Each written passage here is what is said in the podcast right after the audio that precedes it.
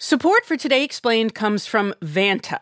Vanta knows that when it comes to ensuring that your company has top notch security, things can get very complicated. Now you can assess risk, secure the trust of your customers, and automate compliance with a single platform, and that platform is Vanta. Vanta can help you continuously monitor compliance alongside reporting and tracking risk, plus quickly complete security questionnaires with Vanta AI. According to Vanta, thousands of global companies use Vanta to automate evidence collection, unify risk management, and streamline security reviews. You can learn more by watching Vanta's on-demand demo at vanta.com slash explained. That's V-A-N-T-A dot com slash explained. This week on The Gray Area, Stephen Markley, author of the novel The Deluge, on why he was compelled to write an epic book about climate change. If 50 years from now we have used this period in history to turn the corner on the climate crisis, and you and I and everybody listening to this was a part of that, that is an incredible way to spend one's life. That's this week on The Gray Area, available wherever you get your podcasts.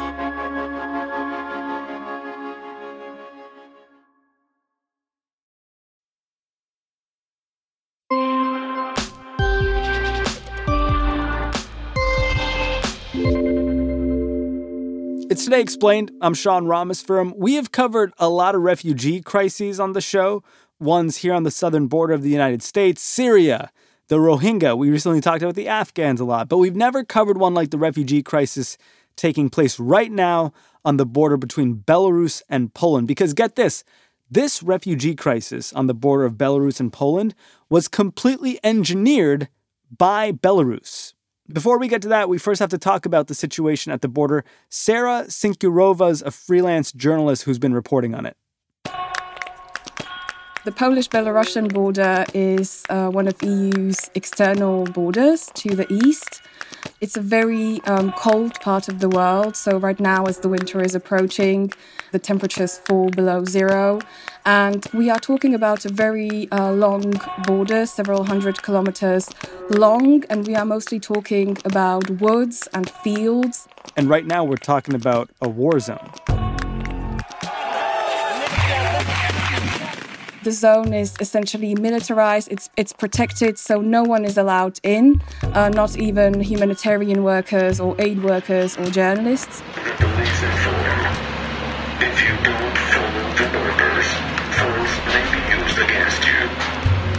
The security forces are essentially guarding the border. And there is a paramedic team that also works at the border that rescues refugees out of the woods because most of these refugees and migrants suffer from hypothermia right now and also from other conditions that are related to the cold and and the thirst and the lack of basic supplies. But I would say for the most part, hypothermia is is the biggest problem and it's really a humanitarian crisis. So, so how did this wooded, frozen, almost uninhabitable area between Belarus and Poland essentially become a migrant camp? Essentially, what happened is that thousands of refugees and migrants and asylum seekers um, flew into Belarus, arrived in Minsk, and then traveled to the border because they have heard that the route to Europe would become available through Belarus, through the Polish Belarusian border. And for some of them, of course, they wanted to continue to other countries or simply ask for asylum in Poland. And so thousands of refugees and migrants and asylum seekers from countries like Syria and Iraq and, and even Libya um, had flown into Belarus and ended up stranded at this border. 10 days we've been here without water, temperatures are minus 5, and what can we do? Where are the human rights organizations? We were a good country. They invaded Iraq in 2003. We've lost everything. We've sold our cars and sold our houses. They've destroyed our country, and now this is their human rights? How do these largely Iraqi, Syrian, and, and Yemeni migrants get to Belarus in the first place? What I have heard from the migrants and refugees is that they have seen these, I don't know what to call them, but let's say fake adverts from quote unquote travel agencies in their respective countries telling them that the route to Europe would become possible, that it's possible to go to Belarus most of the time on tourist visa without any problems, and that they could just buy a visa and then a plane ticket to Minsk, and then it would be possible for them to, to access Europe from there. Belarus gave us visa. Uh, we came here to go to Europe.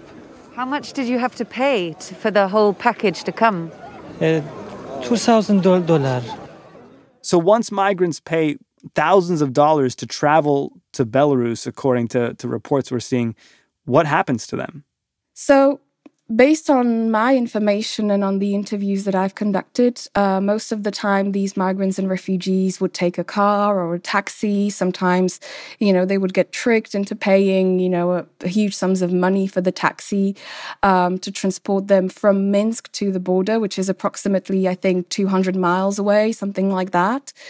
Essentially, what is happening is that once the refugees and migrants arrive at the border, it is very hard for them to to get either into Poland or even to get back because they are behind a fence. And there there has been reports, and you know this is something that I've seen um, when I was reporting from Poland. Is that we know that there are pushbacks by on, on both sides by both Polish and Belarusian authorities. In the night, they told us uh, you will go to Poland. They cut uh, the fence. The Belarusian cut for us, and we ran we run a lot and then we hide ourselves in the forest. They see us and return back to the site. It is like a football game. We are in the middle. So they are being pushed back by both sides. And as I was saying earlier, there is this emergency zone. So no one, no aid groups or aid professionals or doctors or journalists are allowed in closer to the border. So these these refugees and migrants are essentially stranded there, and no one really knows how many people are there exactly. The media report that it could be around 3,000, 4,000 refugees and migrants, including families, including you know babies and breastfeeding mothers who are stranded at the border with no real possibility to, to, kind of move forward either way. And with the freezing temperatures, this has become a really, really worrying trend. Attention, attention. All this baby crying for a milk, for a nappy. We don't have nothing. Please come and help these people. These migrants and refugees are kind of you know, camping out or they are sleeping in, you know, sleeping bags, but sometimes they don't even have that. I know that on the Polish side, volunteers have been distributing them, you know, blankets and, and hot tea and even like some, you know, electric heaters that they could use because of the cold. Uh, but this is really, you know, only the the few people who have managed to cross the border. But most of these people don't have anything. They don't have a shelter, and that's why it's so worrying. And you know, particularly for small children uh, who can be very vulnerable to hypothermia. And I recently interviewed a doctor who uh, he was he was helping on the border from the Polish side, and she described this case where a child was suffering from hypothermia and, and the mom or the dad, the parents basically had to lie on the child to kind of protect the child from the cold. So they were essentially protecting the child with their own body. So so this is, you know, the kind of situation. This this is how people have to improvise to survive there. So these migrants have been pushed back and forth across the border and now they're stuck. W- what happens next? They are facing death because because we don't know if they are going to be allowed in and you know the temperatures fall below zero. And for someone who's been there for a long time obviously they are in in a very bad health condition. So i don't know if there's any options. Of course people who who have already managed to cross into poland can ask for asylum provided that they are not pushed back because people managed to cross to the Polish side. Um, oftentimes they were rescued out of the woods by, you know, medical teams or paramedic teams, and then they were taken to the hospital. And then local sources and lawyers told me that we know that there are pushbacks in a, in a way that the Polish border guards wait in front of the hospital so so that, that once the patient is released from hospital, they take him and they, you know, they push him back toward the border. So even when people try and ask for asylum, they can still be pushed back, um, kind of, you know, illegally or or like you know in, in non-accordance to to human humanitarian law and human rights conventions. We know that these people for the most part are just stranded there and we don't know what's going to happen to them next. And that's why it's so important to talk about this and you know and to use humanizing language and to talk about these human stories above all else i would say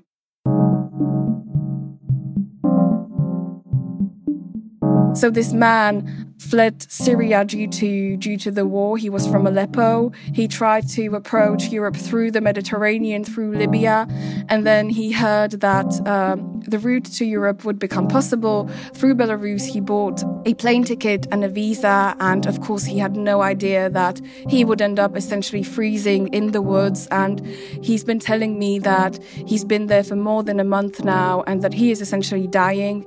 He's with a group of other migrants, and one of his friends friend is there with his four children. And he described that one of the worst things for him was to watch these children die in front of his eyes because they are all freezing there without water and food and they are all injured um, and sick at this point, stranded in the woods.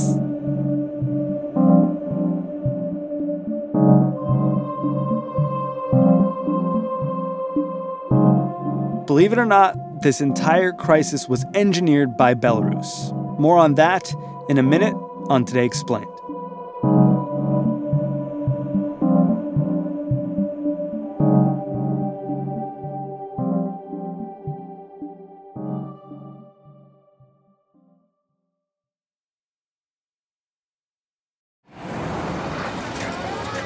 Vox Creative. This is advertiser content from NetSuite. I've never worked in media before, and it's really fun to see deals come through, especially when we signed with MKBHD and the Waveform podcast. That was one of my favorite shows on YouTube, and I've loved that we've partnered with him. I'm Christina Ho Rodriguez, and I am a senior manager of revenue accounting at Vox Media. At Vox, I'm not so siloed in my own revenue accounting department. I'm getting to see the big picture of, of what the company is working on. In my first year, the company went through a really big merger with another media company, and we switched from our old ERP system to NetSuite. We had to integrate NetSuite really fast. It was very user friendly right out of the box. Over the last couple months, our team developed a new revenue reporting module that makes our reporting much faster, much more automated. I have a lot of hope with what we can do in the future with NetSuite so that we're able to optimize, make our team a lot more successful, and improve our processes. We're only as good as our best data, and NetSuite allows us to see it all. Discover the power of NetSuite, a leading cloud financial system serving more than 37,000 businesses. Download NetSuite's popular KPI checklist designed to give you consistently excellent performance absolutely free at netsuite.com/explained. That's netsuite.com slash explain to get your own KPI checklist.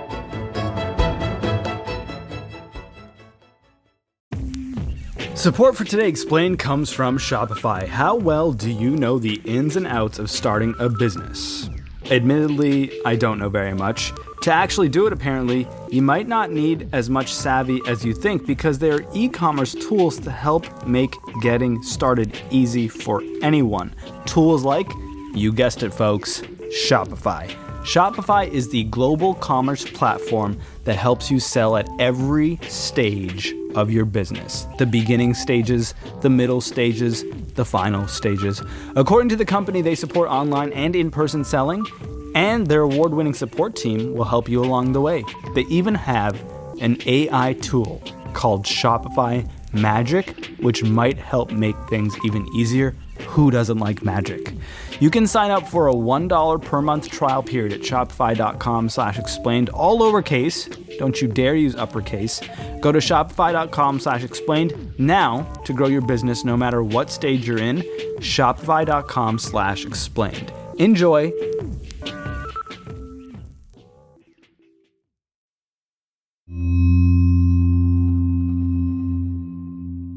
Amy Mackinnon, foreign policy, it's hard to believe, but Belarus is engineering this migrant crisis? In a word, yes. Beginning this summer, we began to see just all of a sudden dozens of people, hundreds of people coming from the Middle East, predominantly from Iraq, from Syria, from Yemen, coming to the Belarusian border uh, and trying to make their way in, into Latvia and Lithuania and, in, and, into Poland now. We've heard reports of uh, all of a sudden an unusual proliferation of, of Belarusian tourist agencies in the Middle East issuing visas to individuals and sometimes group visas.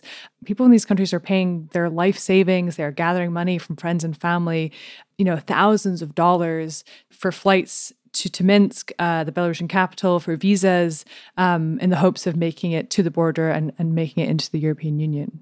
So, why is Belarus doing this? Why is President Alexander Lukashenko doing this? He's lashing out if we remember uh, August of, of 2020, there was presidential elections in Belarus, which are widely believed to have been falsified. And in, in, response, the Belarusian people took to the streets in the tens and hundreds of thousands. We are here to show that we never elected him and that we want the change, that we want the new country with a new president. And the Belarusian authorities cracked down very brutally, very violently.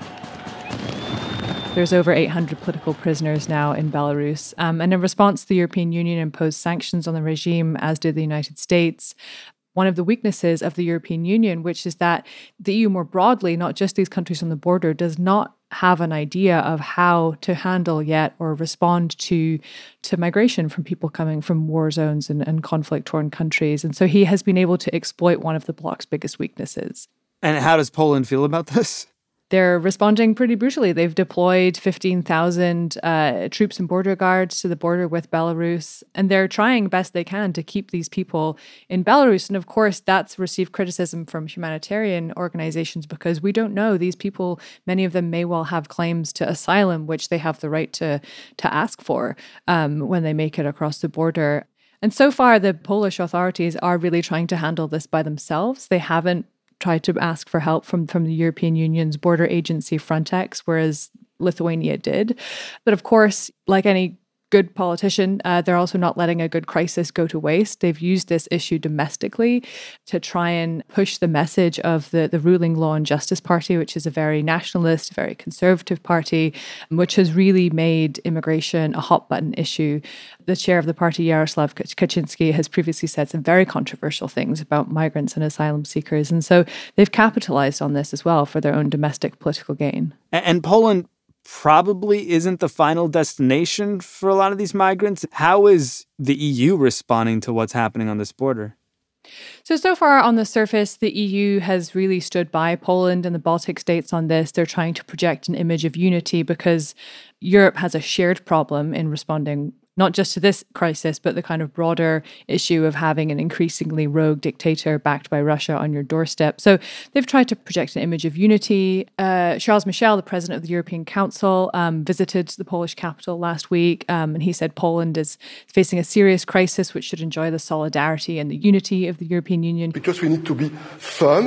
What's happening is serious, and we need to react firmly we need to be united. He's My even previously point. spoken about about helping Poland fund uh, some kind of structure at the border, be that a wall or a fence. Uh, based on an opinion uh, of the legal service of the Council, it's legally possible, based on the current legal framework at the European level, to finance uh, infrastructure. So on the surface, there's you know there are calls for unity, but of course, I think you know you're also beginning to see some tensions around the the very robust, shall we say, nature with which which Poland is trying to kind of rebuff these people. And this comes at a time of, of broader tensions between Poland and the European Union. Recent domestic decisions made by the Polish authorities, which have been seen as a um, deeply troubling to the European Union um, and as a snub to the bloc. We're talking about like Poland passing laws that violate the EU constitution? So, one of the top courts in Poland recently passed a law which essentially says that Polish law has supremacy over European Union law. And so that really attacks one of the foundational tenets of the European Union, which is that to have the bloc function as a bloc of countries, you have to have some shared laws um, and that those laws will apply across the bloc. And so people have have increasingly become concerned about a so-called Polexit, that Poland will follow the UK um, and make steps to, towards leaving the European Union. And they've been fined, I think it's something like a million euros per day following this decision. So the European Union has taken it very, very seriously indeed. So that all that kind of wider context is bubbling in the background to, to this current crisis over the border. Okay, so needless to say, things are complicated between Poland and Belarus, and they're also complicated between Poland and the EU. And the EU is sort of supporting what Poland's doing right now on the border, but also not. How, do, how does the EU feel about people dying, about, about Poland taking, you know, pretty harsh, heavy handed measures against these migrants?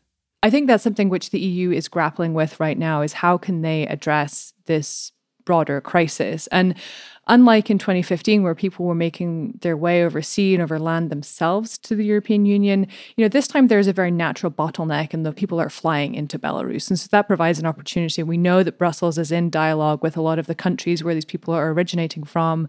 If you can kind of stem those lines of how people are making their way into Belarus, that could be a way to to stem the crisis. So that is that's something that they're looking into just now. Um, and over the weekend, there's some airlines from the region have said that they're going to stop taking uh, people from Syria, Iraq, And I think Yemen as well that are flying into Belarus as, as a way to kind of address the, the root causes of this problem. But I mean, in the meantime, there's a dire humanitarian crisis um, going on at the border of Poland. I mean, there's I think a few thousand people estimated to be trapped there right now. Some of them are making it through the fence. There's been some reports of, of local people from these these villages kind of setting up these ad hoc groups to to try and provide warm clothes, food, shelter. Um, you know batteries for cell phones that people are using to navigate um, as as and when they, they find people. But we do know that already i think i think eight people are known to have died um, at the border but humanitarian agencies say it's likely to be much higher than that. And as the winter gets increasingly colder unfortunately i, I fear they won't be the last.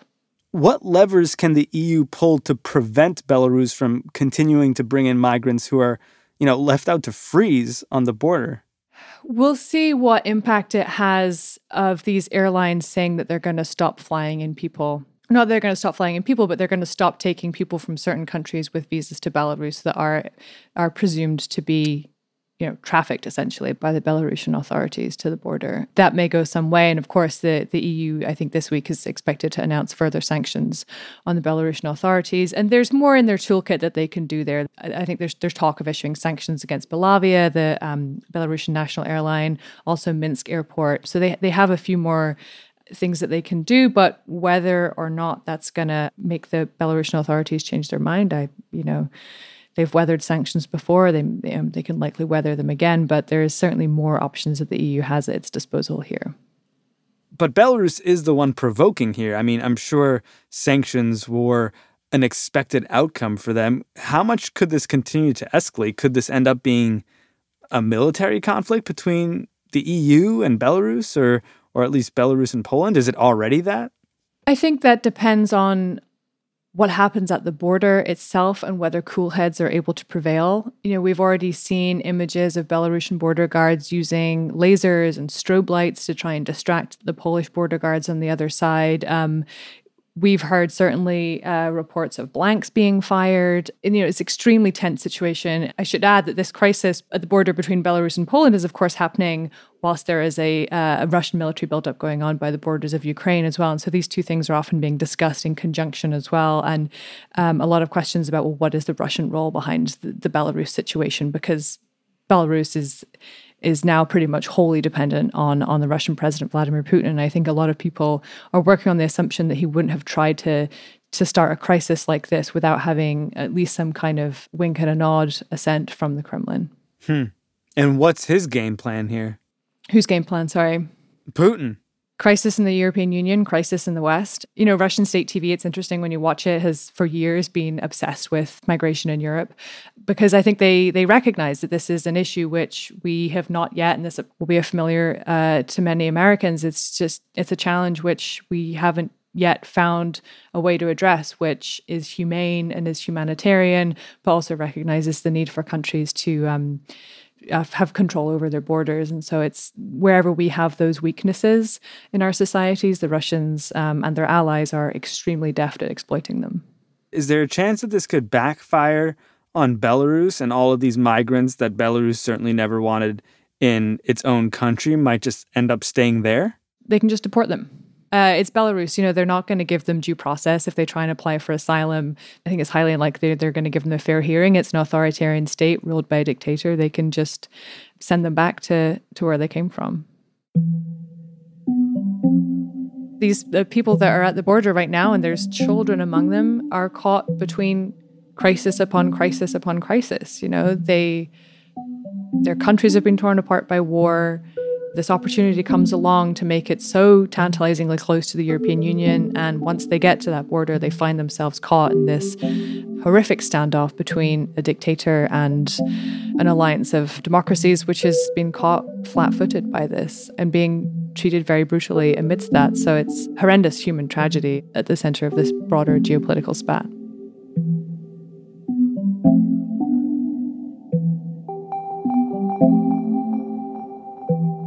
Amy Mackinnon is a national security reporter at Foreign Policy. Our episode today was produced by Haleema Shah with help from Amina Al-Sadi. It's Today Explained.